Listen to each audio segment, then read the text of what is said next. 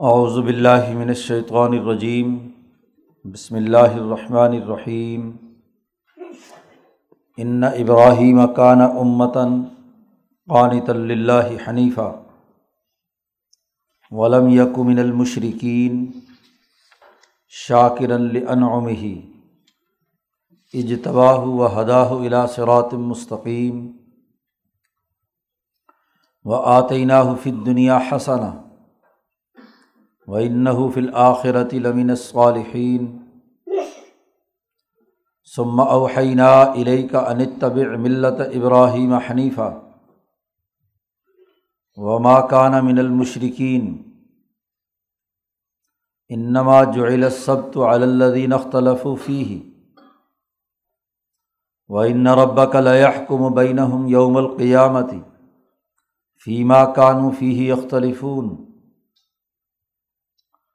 ثمَََََََََََََََََََََََََََََََََََََََََََََََََََََََََََََََََََََََََََََََََََََََََََََََََََََََََََََََََ ملت ابراہیم حنیفہ وما کان من المشرقین انما جعل السبت على الذين اختلفوا فيه وان احسن ان اعلم بمن ضل عن سبيله وہ عالم بالمحتدین و ان عاقب تم فعاقب بمسلم عوقب تم بہ ولئن صبر تم لہو خیر الصابرین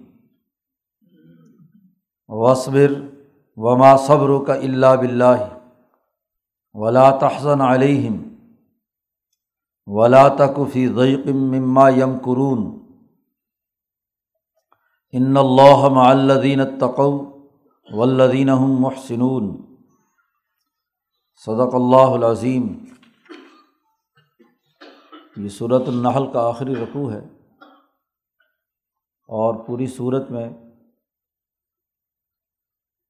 تمام اقوام عالم کے لیے جو عالمگیر اصول اور ضوابط ہیں وہ بیان کیے گئے ہیں۔ اور یہ بات واضح کی گئی ہے کہ ہر نبی نے اپنی اپنی قوم کی طرف مبوس ہو کر جو بنیادی پیغام دیا تھا وہ یہ کہ تمام لوگ اللہ کی غلامی اختیار کریں، ان عبد اللہ اور تاوت اور شیطانی سامراجی قوتوں سے اجتناب برتیں۔ ظلم کے نظام کو قبول کرنے سے انکار کر دیں۔ غلامی تسلیم نہ کریں۔ تمام انبیاء علیہم السلام کی دعوت کا مرکزی نقطہ یہی تھا۔ اور جس کا آج اللہ پاک حکم دے رہے ہیں یہاں بھی کہ ان اللہ امر بلادل والاحسان کہ عدل و انصاف کی بنیاد پر تمام سماجی معاہدات وجود پذیر ہونے چاہئیں۔ اور ایک مثالی اور ترقی یافتہ سوسائٹی کا بنیادی ضابطہ بھی بتلایا کہ جس میں سیاسی طور پر امن و امان ہو اور معاشی حوالے سے اطمینان بخش اقتصادی نظام ہو۔ پھر اسی کے ضمن میں حلال و حرام کی بحث بھی پچھلے رقوع میں کی گئی۔ یہ تمام باتیں بیان کر کے کہا کہ یہ ابراہیم علیہ السلام ہی کی تعلیمات ہیں اور ابراہیم علیہ السلام کی حیثیت کا تعین کیا کہ ان ابراہیم کانا امتاً۔ ابراہیم علیہ السلام تن تنہا بھی ایک امت تھے۔ چونکہ وہ انسانیت کے امام مقرر ہوئے اور یہ جتنے بھی اصول پیچھے بیان کیے گئے ہیں، یہ اسی امت کے ہیں۔ ابراہیم علیہ السلام کو اللہ نے بہت اعلیٰ مقام عطا فرمایا تھا۔ پہلے پارے میں کہا تھا، انی جائل کا لناسی امامہ ہم نے آپ کو انسانیت کا امام بنایا ہے۔ ان میں بہت اعلیٰ درجے کی صلاحیت اور استعداد تھی۔ حضرت الامام شاہ ولی اللہ دہلوی رحمۃ اللہ علیہ نے حجت اللہ میں یہ بات واضح کی ہے کہ دنیا میں انسانوں میں جو اخلاق ہوتے ہیں ان کے تین چار درجات ہیں۔ پہلا درجہ وہ ہے کہ جس میں انسان جس خلق کا مالک ہوتا ہے، وہ اتنی اعلیٰ طاقت اور شدت کے ساتھ ان کے اندر پایا جاتا ہے۔ کہ وہ از خود اس خلق کے نتائج پیدا کرنے کے لیے سرگرم عمل ہوتے ہیں۔ ساری دنیا بھی مخالف ہو تو وہ کسی کے روکنے سے رکتے نہیں ہیں۔ وہاں مثال دے کر شاہ صاحب نے بات واضح کی تھی کہ جیسے کسی کو پہلوانی اور کشتی لڑنے کا شوق ہو، صرف شوق ہی نہیں، طبی طور پر اس کے وجود کے اندر اتنی حرارت اور گرمی ہو کہ اس کو لاکھ روکا جائے، وہ نہ روکے۔ اور کسی نہ کسی مخالف کے ساتھ پچھاڑنے کے عمل میں آگے ہی بڑھتا چلا جائے۔ اس کو لاکھ روکیں لوگ، نہیں روکے گا۔ ابراہیم علیہ السلام فطرت انسانیت کے ایسے مقام پر پیدا ہوئے ہیں۔ کہ ساری دنیا بھی مخالف ہو تو وہ اپنی انسانیت کی بقا کے لیے، ساری دنیا سے لڑائی مول لینے کے لیے تیار ہے۔ اور دنیا نے دیکھا کہ اپنے باپ سے، اپنی حکومت سے، اپنے خاندان سے، بابل کی اس فرسودہ تہذیب سے تن تنہا ابراہیم علیہ السلام نے جنگ لڑی۔ کوئی ان کے ساتھ نہیں ہے۔ وہاں انہوں نے جد وجہد اور کوشش کی اور جب ایک نمونہ قائم کیا تو آہستہ آہستہ جو ایمان لانے والے ہیں ان کے ساتھ شریک ہوتے گئے۔ انہوں نے جماعت تیار کی، اپنے ساتھ اجتماعیت بنائی اور ہوتے ہوتے دو مرکز بنے، بیت المقدس اور بیت اللہ الحرام۔ اور ان سے بنی اسرائیل اور بنی اسماعیل کی یہ امتوں کی امتیں اور جماعتوں کی جماعتیں پھوٹی امبیا کے باپ ہیں ابراہیم علیہ السلام۔ تو اس لیے یہ ایک پوری ملت ابراہیمیہ حنیفیہ ایک امت ہے۔ تو بتلایا کہ یہ حضرت ابراہیم علیہ السلام ہی کے بیان کردہ اصول ہیں۔ وہ ایک مستقل ایک امت ہے۔ پہلے بیان کیا گیا تھا ولاقت واسنا فی کل امت الرسول ہر امت میں ہم نے رسول بھیجے تھے جو قومی سطح کے لیے اپنے اپنے علاقوں میں انہوں نے یہ دعوت دی تھی۔ ابراہیم علیہ السلام سے بین الاقوامی اور بین الانسانی نظریے کا آغاز ہوا۔ جو مرحلہ وار ہوتے ہوئے نبی اکرم صلی اللہ علیہ وسلم کے دور میں ارتفاق رابع اور بین الاقوامی سطح پر قائم ہوا۔ تو ابراہیم علیہ السلام کے بارے میں یہاں اس آخری رقوع میں حقیقت بیان کی جا رہی ہے کہ ان ابراہیم کانا امتن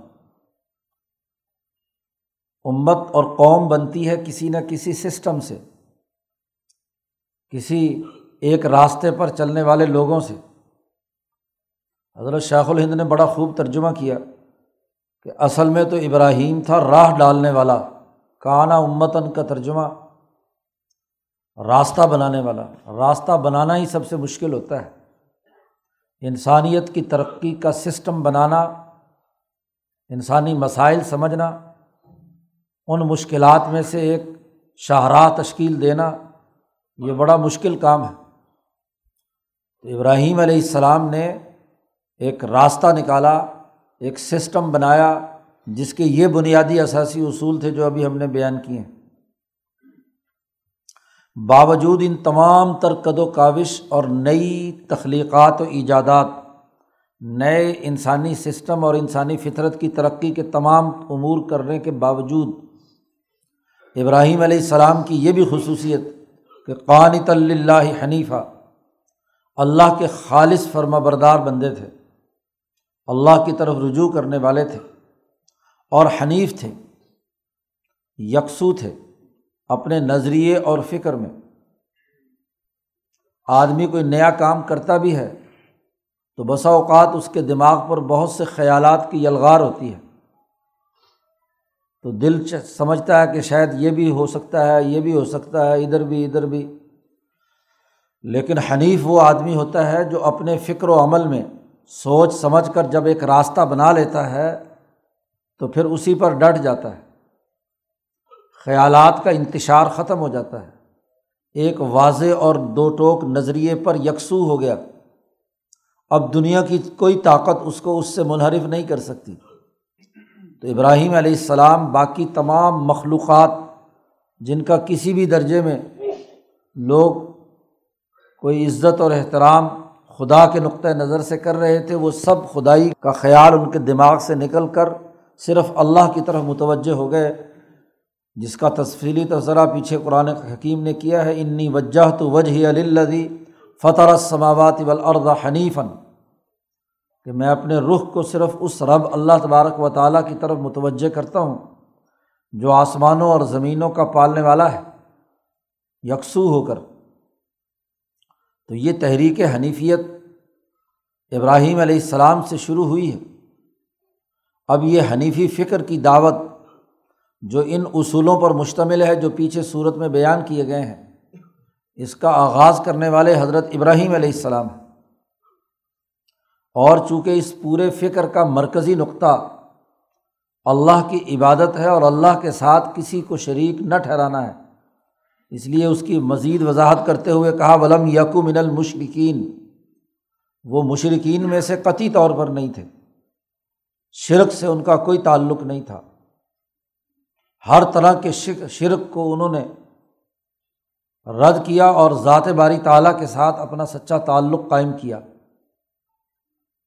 باپ کو بھی دعوت دی، اپنے حکمرانوں کو بھی دعوت دی۔ ان کی بات باوجود یہ کہ انہوں نے دھمکی لگائی کہ اگر آپ باز نہیں آئیں گے تو ہم تمہیں سنسار کر دیں گے۔ لیکن ابراہیم علیہ السلام اپنے نظریے پر ڈٹے رہے۔ ایک ابراہیم کی خصوصیت یہ ہے کہ انہوں نے ایک نئی امت تشکیل دی، ایک نیا راستہ بنایا، ایک نیا سسٹم بنایا۔ دوسری بڑی خصوصیت یہ ہے کہ اپنے اللہ کے فرما بردار تھے۔ صرف اللہ سے ان کا تعلق تھا۔ تیسری خصوصیت یہ تھی کہ اپنے افکار و خیالات میں حنیف تھے، یکسو تھے۔ اور چوتھی خصوصیت بیان کی جا رہی شاکر العنعی اللہ کے جو انعامات ابراہیم علیہ السلام پر ہوئے، اس کے شکر گزار بندے تھے۔ نعمتوں کا شکریہ یہ ہے کہ ان نعمتوں کا صحیح خوب اور بہتر سے بہتر استعمال کیا جائے۔ اللہ نے دو بیٹوں کی نعمت دی اور وہ بھی بڑھاپے میں۔ تو ذاتی خواہشات سے بالا تر ہو کر اس کا شکریہ ادا کرنے کے لیے اللہ کے نام کے دو مرکز بنا دیے۔ بیت المقدس اور بیت اللہ الحرام۔ اور اپنے بڑی عمر میں پیدا ہونے والے بچے اسماعیل کو کتنی دور لے جا کر کنان سے وادی غیر ذی ذرا میں بٹھا دیا۔ اس کی ماں کو اور اسماعیل کو اور پھر دونوں نے مل کر خانہ کعبہ تعمیر کیا۔ اللہ کا شکر ادا کیا۔ اور وہاں تمام دنیا انسانیت کو دعوت دی۔ عزن بن ناس لوگوں میں اعلان کر دیا کہ لوگ آئیں اور حج کے لیے یہاں پر۔ تو انسانیت کے لیے ایک نیا راستہ بنایا۔ اور جو راستہ بنایا اس پر اللہ کا شکر ادا کیا۔ اگر ان دونوں خطوں کو دیکھا جائے تو پوری دنیا کے بالکل وسط میں مشرق و مغرب کے تجارتی راستوں پر واقع ان دو مراکز میں ابراہیم علیہ السلام کی اولاد اور دو مراکز بنا کر انسانیت کی رہنمائی کے لیے کردار ادا کیا۔ تجارتی قافلے اگر خشکی راستے سے جاتے تھے تو انہیں کنان سے گزرنا ہے۔ مغرب میں یا مغرب والے ادھر آتے ہیں تو انہیں وہاں سے آنا ہے، تو وہاں انہوں نے ایک مرکز بنا دیا۔ حضرت یعقوب علیہ السلام سے بنی اسرائیل کا سلسلہ شروع ہو گیا۔ اور دوسرا جو لوگ بحری راستے سے عدن اور عدن سے ہاں جی بحیرۂ احمر کے ساتھ ساتھ بحیرۂ روم تک جانے والے لوگ ہیں یا تجارتی قافلے عدن سے مکہ اور مکہ سے، تو یہاں مرکز بنا دیا، بیت اللہ الحرام۔ تو دنیا کے تمام بین الاقوامی راستوں پر دو مرکز بنا کر اللہ کے لیے، اللہ کی توحید کی دعوت دینے کے لیے، انسانیت کی اصل انسانیت بحال کرنے کے لیے جد وجہد اور کوشش کی تو اس کے انعامات کا یہ شکریہ ادا کیا۔ ان خصوصیات کے نتیجے میں اللہ پاک فرماتے ہیں اج تباہ اللہ نے انہیں منتخب کر لیا، چن لیا وہ ہدا ہو الا سرات مستقیم۔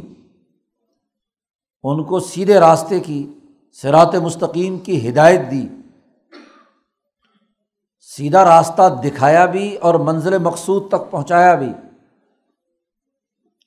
صرف دکھانا ہی کافی نہیں، بلکہ ہر ہر مرحلے پہ انہیں بتلا دیا اور انہیں لے جا کر وہاں منظر مقصود تک پہنچا دیا۔ سیدھا سرات مستقیم واضح کر دیا۔ جس کی تفصیلات آج قرآن کی شکل میں سامنے ہے ایک تو ان کو اس اعلیٰ کام کے لیے منتخب کر لیا۔ دوسرا، ان کے سامنے ایک واضح راستہ سرات مستقیم کا بتلا دیا۔ انسان کا سب سے بڑا مخمسہ یہ ہوتا ہے کہ وہ کیا کرے اور کیا نہ کرے۔ کون سا راستہ مستقبل میں اس کے لیے سیدھا ہوگا اور کون سا غلط ہوگا؟ اگر آدمی اس مخمسے سے نکل جائے تو اس کی بڑی کامیابی ہے۔ تو انسانیت کے لیے ایک واضح اور دو ٹوک راستہ سرات مستقیم، جس میں کوئی کجی، کوئی ادھر ادھر کے منفی زاویے نہیں سیا سیدھا راستہ ہے۔ تو اس سیدھے راستے کی ہدایت دے دی۔ اور پھر اس کے بعد وہ آتعینہ فت دنیا حسنا۔ ہم نے ان کو دنیا میں بہت ہی خوبی اور ترقی اور کامیابی نصیب فرمائی۔ دنیا میں کوئی فرد ایسا نہیں جس پر اتنے مذاہب اور اتنے انسان متفق ہوں جتنے ابراہیم علیہ السلام پر۔ یہودیت بھی ان کو اپنا رہنما مانتی ہے، عیسائیت بھی ان کو اپنا رہنما مانتے ہیں۔ مسلمانوں کی تعداد بھی، اور دنیا میں انہیں تین مذاہب سے تعلق رکھنے والے لوگ اکثریت میں ہیں۔ اور اگر ہندوؤں کی ان روایات یا ان تحقیقات کو سامنے رکھا جائے کہ جو برہما کا تصور ان کے دماغ میں ہے، یہ اصل میں ابراہیم علیہ السلام ہی کی نام کی بگڑی ہوئی شکل ان تک پہنچ گئی یا تحریفات انہوں نے کر دی۔ تو جو ابراہیم علیہ السلام کو ہم نے دنیا میں عزت عطا کی ہے، وہ کسی اور کو نہیں ملی۔ کیونکہ وہ انسانیت کے لیے رہنما اور سیدھا راستہ بیان کرنے والے تھے۔ یہ تو دنیا میں ان کا مقام اور ترقی ہے۔ ان کے ہزاروں اولاد میں سے امبیا علیہم السلام، بنے چار ہزار کے قریب امبیا علیہم السلام، ابراہیم علیہ السلام کی اولاد میں سے بنے۔ اس سے بڑھ کر اور اعزاز اور اکرام کیا ہوگا؟ اور ان میں جو حکمران بنے ہیں، ان کی تو تعداد ہی نہیں۔ کہ جو بنی اسرائیل میں حکمران بھی رہے ساتھ ساتھ اور سب سے بڑی حکومت امام الانبیاء حضرت محمد مصطفیٰ صلی اللہ علیہ وسلم کی کہ کل انسانیت کی طرف نبی بھی بنا کر بھیجا، خلیفہ اور حکمران بھی بنا کر بھیجا۔ تو یہ بہت بڑی عزت جو ابراہیم علیہ السلام کو ہم نے دی۔ اور وہ ان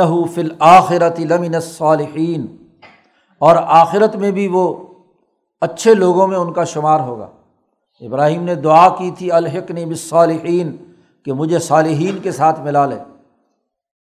مالا اعلیٰ کا وہ اجتماع حضیرت القدس کی صورت میں عرش الٰہی کے نیچے ہے۔ وہاں اس اعلیٰ ترین مقام میں اور وہاں بھی بلند مرتبے پر حضرت ابراہیم علیہ السلام کو مقام عطا کیا گیا ہے۔ اب یہ ساری بات ابراہیم علیہ السلام کے نظریے اور فکر اور ان کی خصوصیات کا تذکرہ کرنے کے بعد اللہ کہتا ہے سما اوحینا الہی کا پھر ہم نے اے محمد صلی اللہ علیہ وسلم آپ کی طرف وہی کی کہ انت طبع ملت ابراہیم حنیفہ، کہ آپ اس ملت ابراہیمیہ حنیفیہ کی اتباع کریں۔ یہ ملت جس کے بارے میں خود نبی اکرم صلی اللہ علیہ وسلم نے فرمایا کہ مجھے مبوس کیا گیا ہے۔ ایسی ملت کی طرف جو اسمحا البیضا الحنیفیہ ہے۔ بہت ہی لوگوں کے لیے سہولتیں پیدا کرنے والی، چمکدار اور روشن اور انسانی فکر و عمل میں یکسوئی اور یکسانیت پیدا کرنے والی ہے۔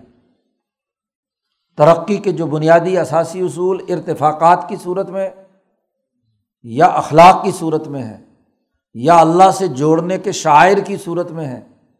یا اللہ کے کمالات کے ساتھ وابستہ کرنے والے ہیں۔ یہ پوری ملت حنیفیہ ابراہیمیہ ہے، جس کے قواعد و ضوابط امام شاہ ولی اللہ دہلوی نے حجرت اللہ میں متعین کیے ہیں۔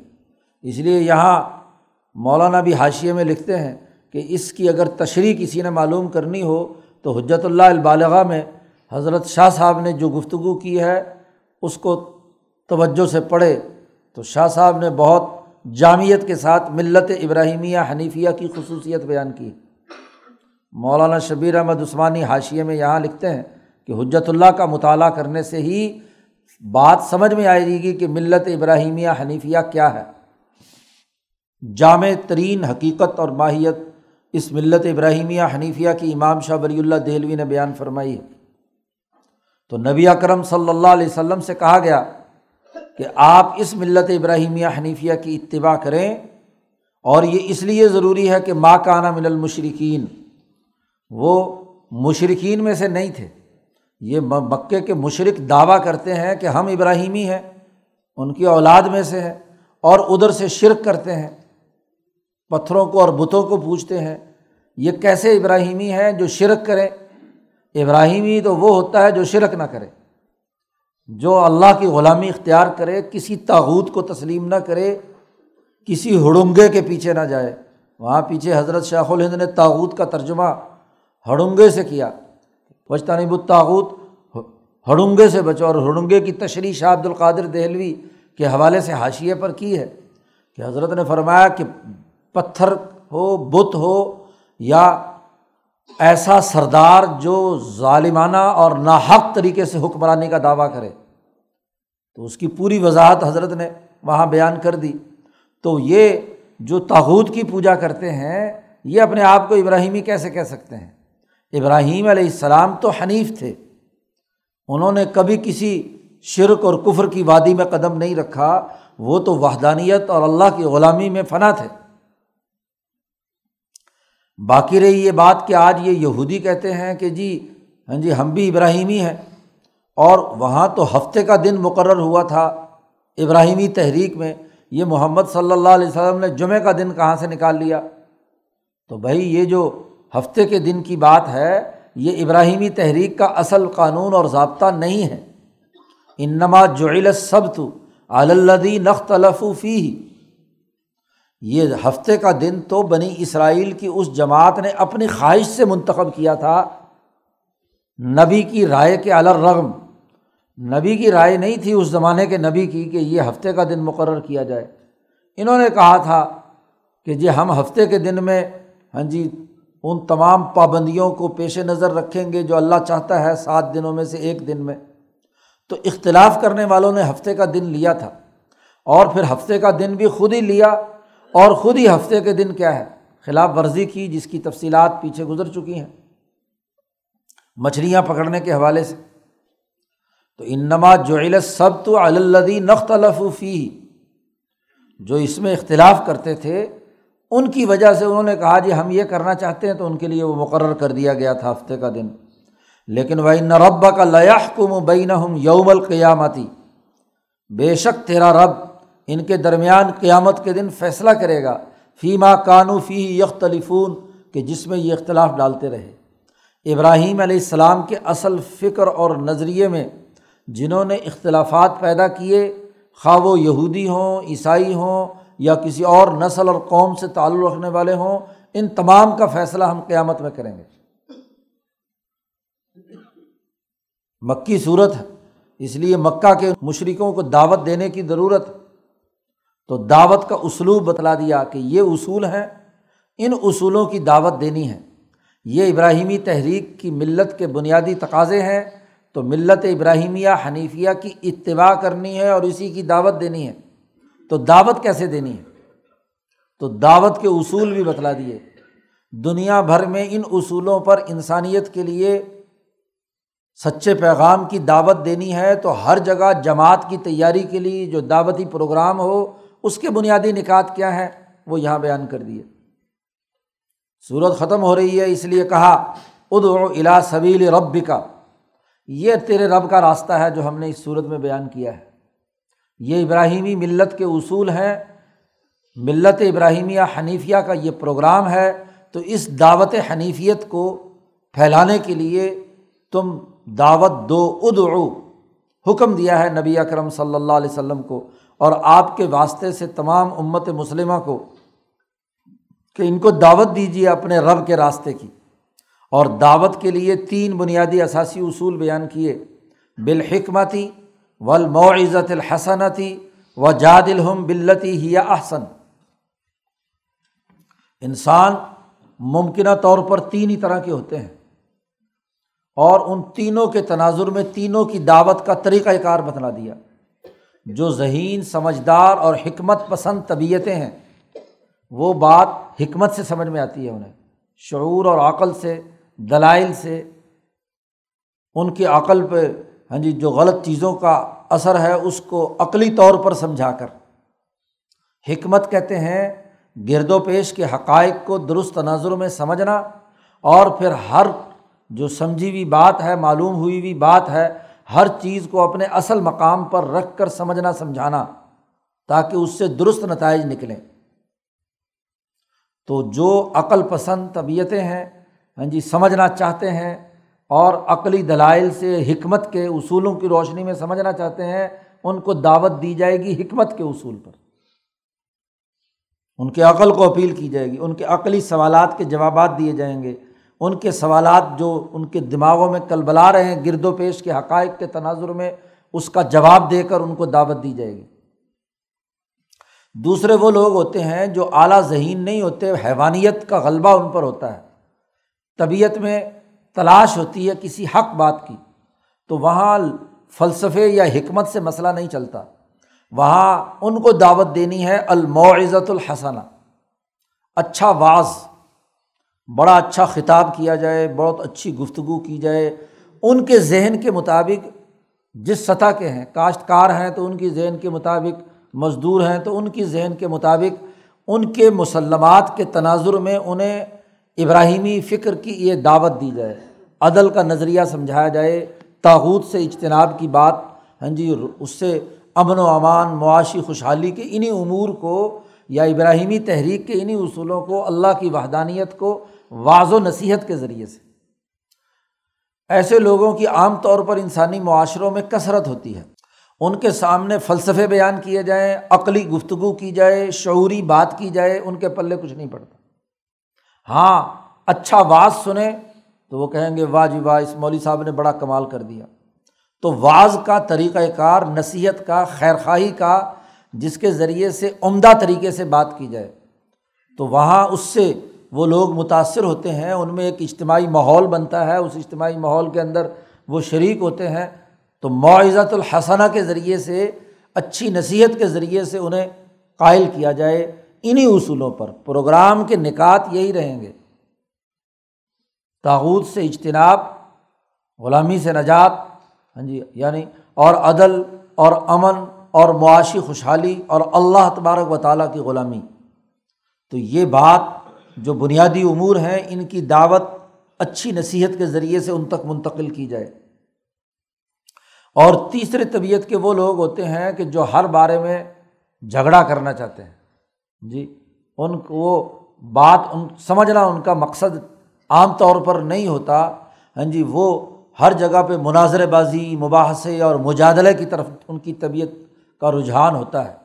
وہ نہ تو حکمت پسند ہوتے ہیں اور نہ ہی عوامی مزاج میں، عوامی انداز میں بات سمجھنا چاہتے ہیں۔ ان کا کام ہے بس سوالات داغنا، منفیت پیدا کرنا، جھگڑا کرنا، اشتعال دلانا، تاکہ جھگڑا پیدا ہو اور اس سے اپنے مفادات اٹھائے جائیں۔ تو وہاں ان تیسرے لوگوں کے لیے کہا جا دل ہم بلتی ہی احسن۔ ان سے مجادلہ کریں، مباحثہ اور مکالمہ کریں۔ ان سے ہاں جی بات چیت اور گفتگو ہو، مناظرے کی نوبت آئے تو مناظرہ کریں، لیکن بلتی ہی احسن۔ احسن طریقے سے۔ گالی گلوچ، برا بھلا، تشدد اور نفرت ہاں جی اس طرح کی دھمکیاں لگانے سے مناظرے نہیں جیتے جاتے۔ وہاں جو بات کی جائے، وہ عقل و شعور کے ساتھ، فہم و بصیرت کے ساتھ مجادلہ ہو۔ اس کے اگر کوئی اعتراض منفی ہے، تو اس کے مقابلے پر عقلی طور پر ایسی دلیل لا کر ان کو لاجواب کیا جائے کہ اگر واقعتاً بات سمجھنا چاہتے ہیں تو وہ اپنی مناظر بازی سے نکل کر ہاں جی ادھر آ جائے صحیح راستے کی طرف آ جائے مقصد انہیں بھی دعوت دینا ہے۔ ان کو انسانیت سے کاٹنا مقصد نہیں ہے۔ ان کو سمجھانا ہے۔ پھر بھی نہیں سمجھتے تو پھر اگلا مرحلہ ہے۔ وہ تو اللہ پاک نے آگے بتایا کہ پھر مقابلہ اور اگلا معاملہ جہاد کا معاملہ ہے۔ دعوت کے دائرے کے اندر یہاں ان تین اصولوں کو سامنے رکھنا ہے۔ جب دعوت دی جائے تو مدعو کی پہچان پیدا کرنی چاہیے کہ مدعو کس نقطۂ نظر سے، کس پہلو سے سوالات کر رہا ہے یا بات کر رہا ہے۔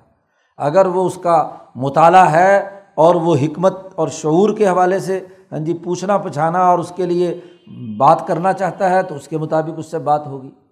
اور اگر عام سادہ مزاج ہے تو معزت حسنہ کے ذریعے سے بات سمجھ میں آئے گی۔ اور اگر مباحثہ اور مجادلہ کرنے کے لیے آیا ہے، تو آپ کی طرف سے اس پر کسی قسم کا ایسا معاملہ رد عمل کا نہیں ہونا چاہیے کہ جس سے کیا ہے، وہ بات بڑھے۔ آپ کو تو احسن طریقے سے اپنے دلائل سمجھانے ہیں۔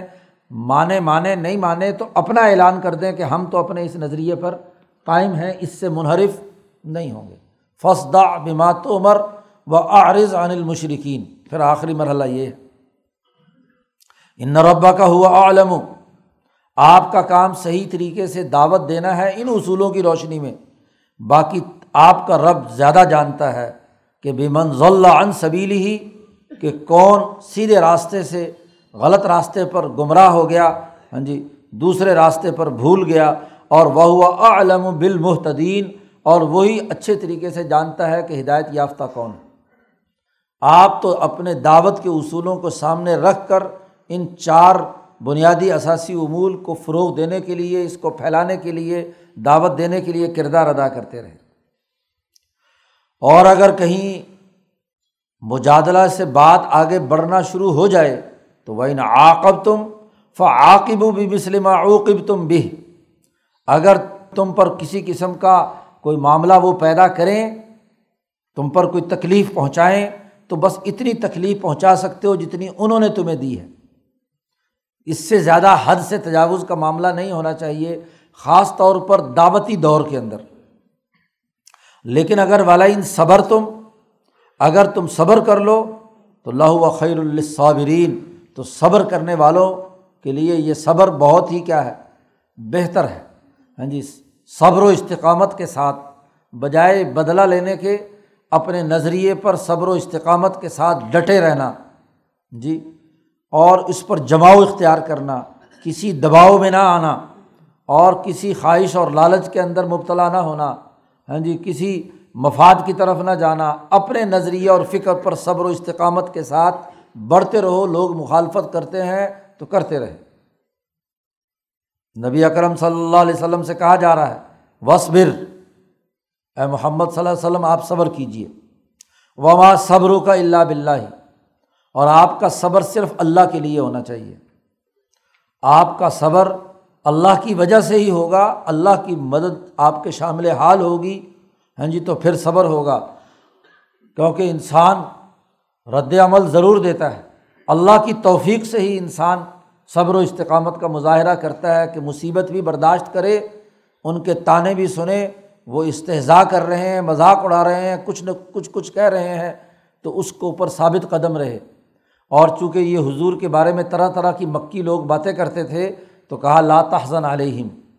ہاں جی اس سے آپ غمگین مت ہو۔ حوصلہ رکھیں، اللہ پر اعتماد رکھیں۔ ولا تقفی ذیقم مما یم قرون اور اپنا سینہ تنگ مت کریں جو یہ آپ کے خلاف مکر و فریب سے کام لے رہے ہیں۔ آپ پر فتوے لگا رہے ہیں، ساحر، جادوگر، مجنون، فلاں فلاں۔ ہاں جی اور آپ کے خلاف سازشیں کرتے ہیں، کبھی کانٹے ڈالتے ہیں راستے میں، کبھی کچھ کرتے ہیں، کبھی کچھ کرتے ہیں ہاں جی اوجڑی ڈالتے ہیں، طرح طرح کے ہیلے بہانے سے آپ کو تکلیف پہنچانے کی کوشش کرتے ہیں، تو آپ اپنا سینہ تنگ مت کیجیے حزن اور غم مت کھائیے۔ اور حضور کو غم یہ بھی تھا کہ یہ ہدایت پر نہیں آ رہے تو یہ جہنم میں جلیں گے۔ تو لا اللہ کا باغ و نفس کا اللہ یقون و مومنین۔ تو اس کی طرف بھی اشارہ کیا ہے کہ ان پر آپ غمگین مت ہوں۔ اپنا کام کرتے رہیں۔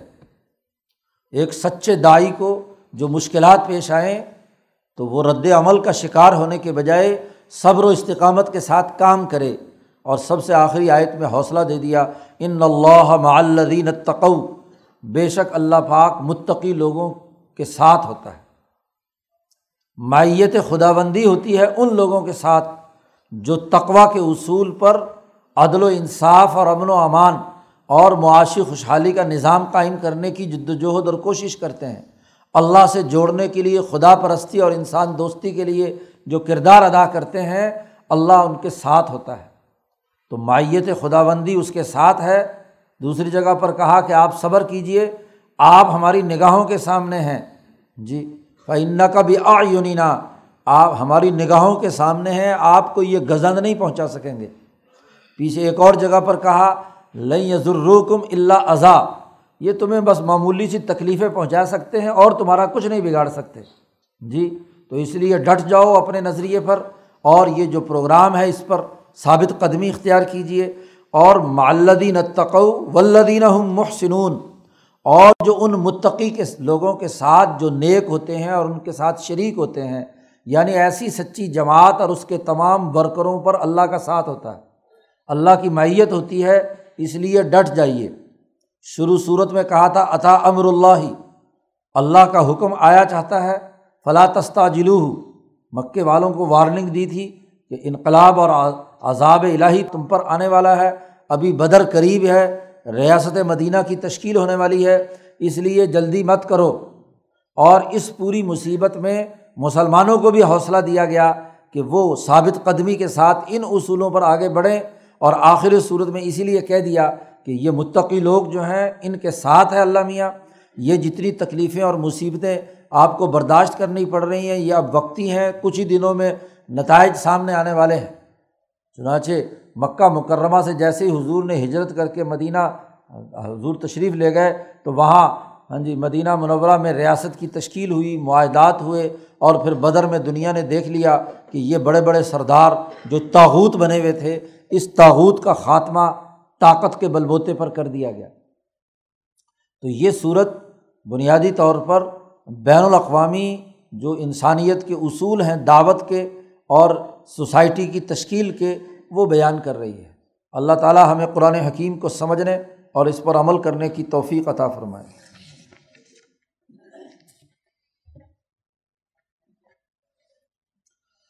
اللہ وسلم